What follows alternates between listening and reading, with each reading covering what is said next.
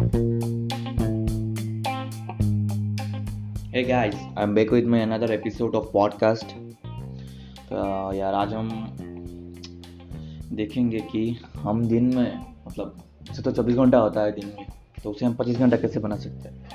तो how to get twenty four hours a day तो पहला मतलब लर्न टू से नो यार हर चीज़ में आप हानि कह सकते हो जिससे कि मतलब टाइम निकालने से निकालने के लिए तो ना तो कहना पड़ेगा। जैसे अगर शादी है मतलब उतना इम्पोर्टेंट नहीं है इसमें आप ना भी कह सकते हो। जैसे बर्थडे पार्टी इतना इम्पोर्टेंट नहीं है, ना कह सकते हो। किसी मूवीज़ के लिए यार, जो बोरिंग है, आपके फ्रेंड्स को अच्छा लगता है, लेकिन आपको अच्छा नहीं लगता तो उसे हम ना कह सकते हो।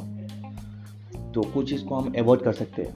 इसलिए learn to say no avoid avoid the stuffs दूसरा बाईपास कर दो। मतलब जो चीज़ करना चाहिए आपको, लेकिन आप वो चीज़ दूसरों से करा सकते हो।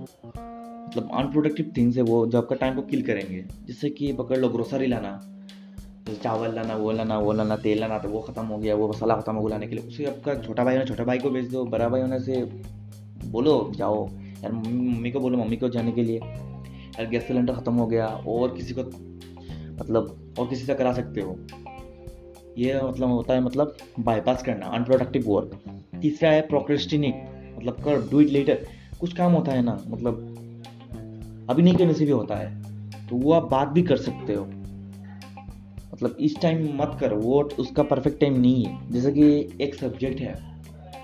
उसे मतलब बहुत सारा सीखना पड़ता है। तो वो आप एग्ज़ाम के पहले सीख लो। मतलब एग्ज़ाम के एक हफ़्ता पहले स्टार्ट करो। तो उस टाइम सीखो। तीन चार महीने पहले से सीखना वो ऐसे ही भूल जाओगे। उसे रिविजन करना हो तो वो पहले से सीख लो।